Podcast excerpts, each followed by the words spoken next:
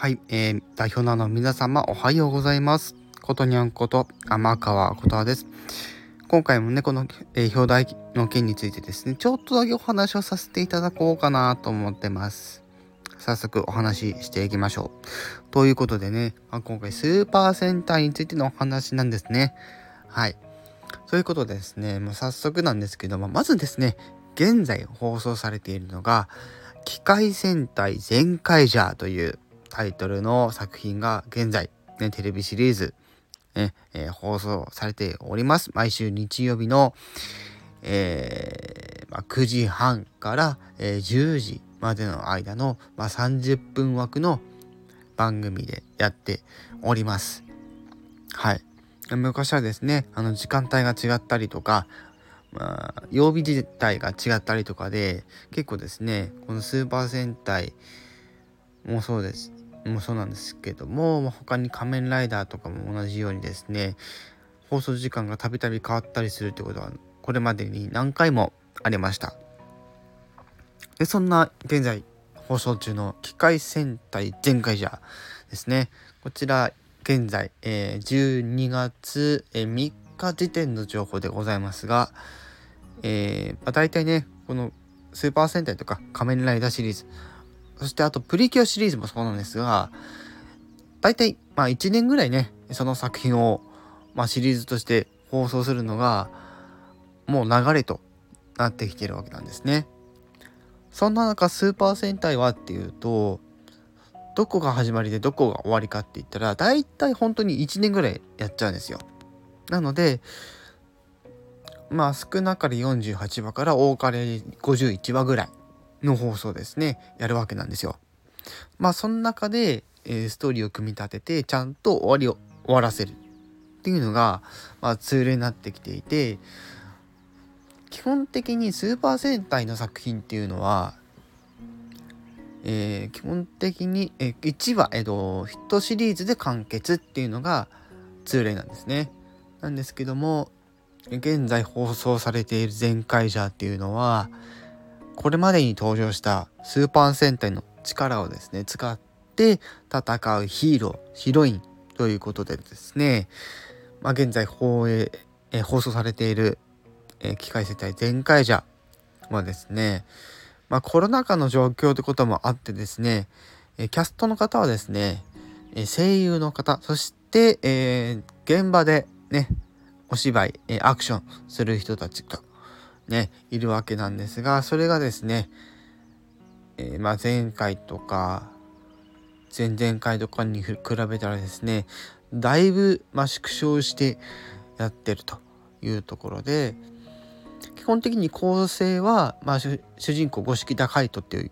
あの役があるんですけどもその人が主人公で一番最初の主人公で、まあ、五色田家族っていう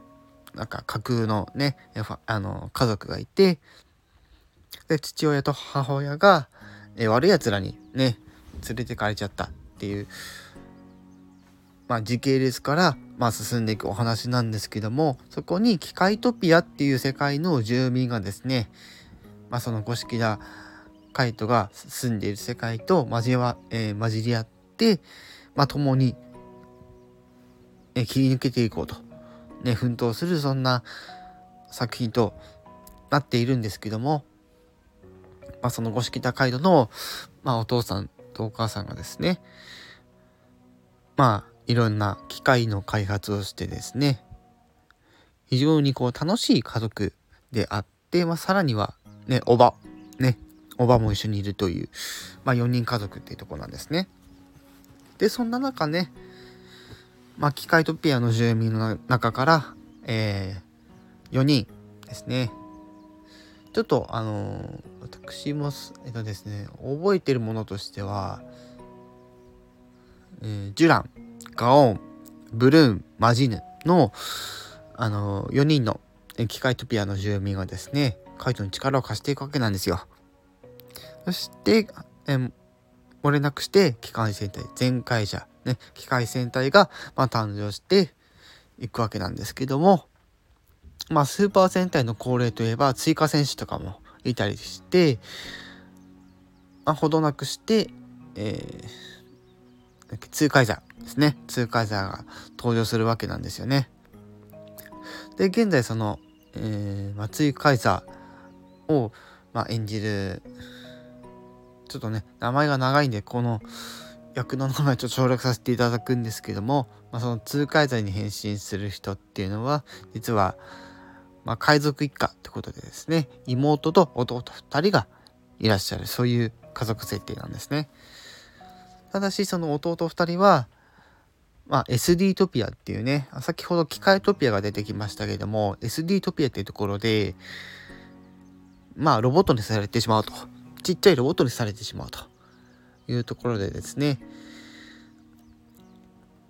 まあ、その通海座を演じる人がですね、まあ、世界を股にかけながら、まあ、冒険しているわけなんですが、まあ、カイトの、カイトのいる世界に来て、えー、まあ、好き放題やっていくわけなんですけども、まあ、カイトとの、ね、関係もあって、まあ、最近ではだいぶ、ね、落ち着いてはいるんですが、まあ、やっとのところでね、今ね、あのー、まあ、母親だったり、父親だったりっていうところがですね、今そろそろ回収されようとしています。もしかしたらね、最終戦ぐらいまで引っ張ってくるんじゃないかなっていう気もするんですが、今そういったお話で進んでおります。まあちょっとね、前回座についてちょっと軽,、えー、軽くお話をさせていただいたんですが、もうね、先に言っとくべき、先に言っとくべきでしたね。はい、来年のお話はですね。なんですけれども、やっぱりこれを話して上で話さないとですね、繋がらないんですよ。っていうのもですね、スーパー戦隊史上初の、え前作のスーパー戦隊を引き継ぐではなくて引用する作品になりそうな雰囲気が来てます。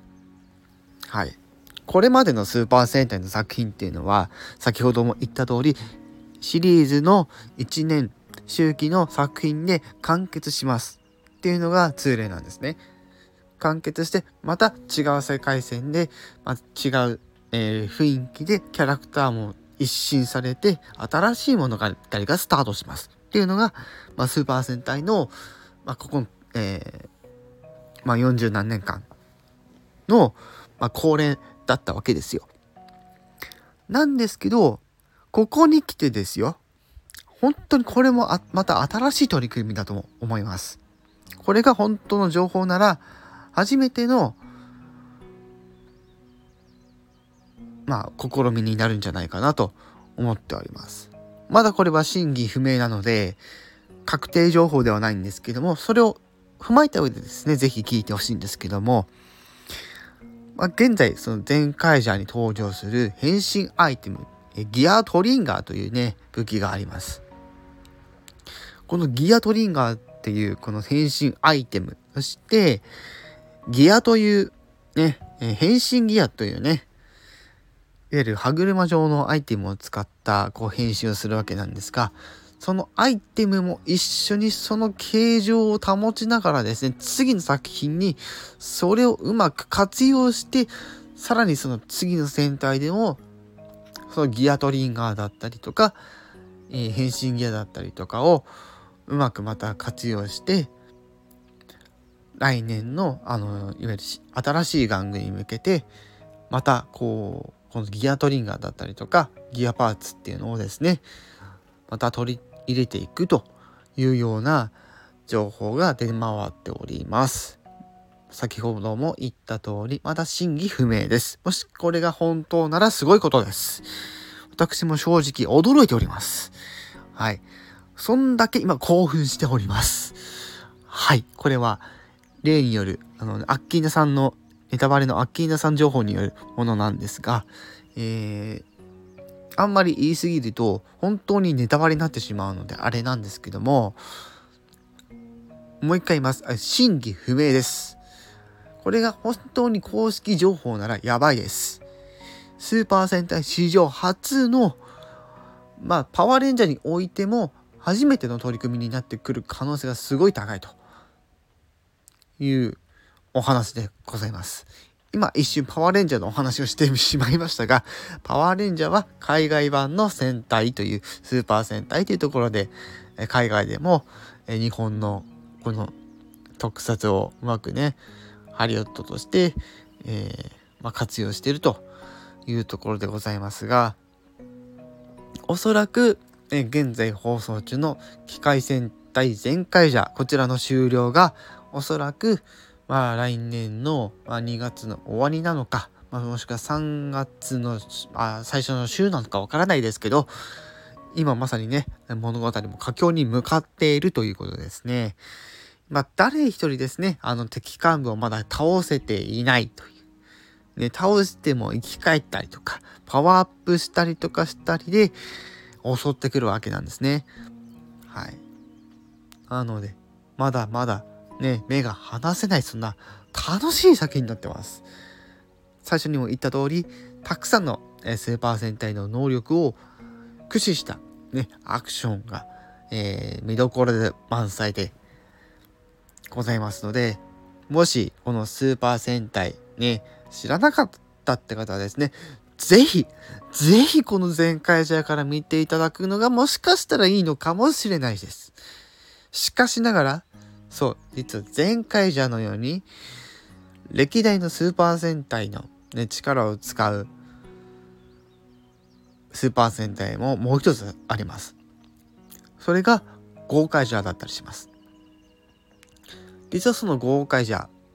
まあ、今年でですね、10年を迎えるってことでですね、現在、えー、一部の劇場で、天豪快者というタイトルでの映画が公開されております。興味のある方、そちらの方もぜひご覧ください。ということで、ちょっとね、あの、短めにやろうと思ったんですけど、どうしても長くなってしまいますね。大変申し訳ございません。ということで、今回はこの辺でお話終わらせていただこうとは思いますが、私の話のスピードな、速いという方はですね、ぜひ0.7倍速で聞いていただければいいかなとは思いますが、そうすると、この再生時間が伸びてしまうというね、えー、メリットとデメリットが掛け合わされて、そんな機能を用いながらですね、ぜひ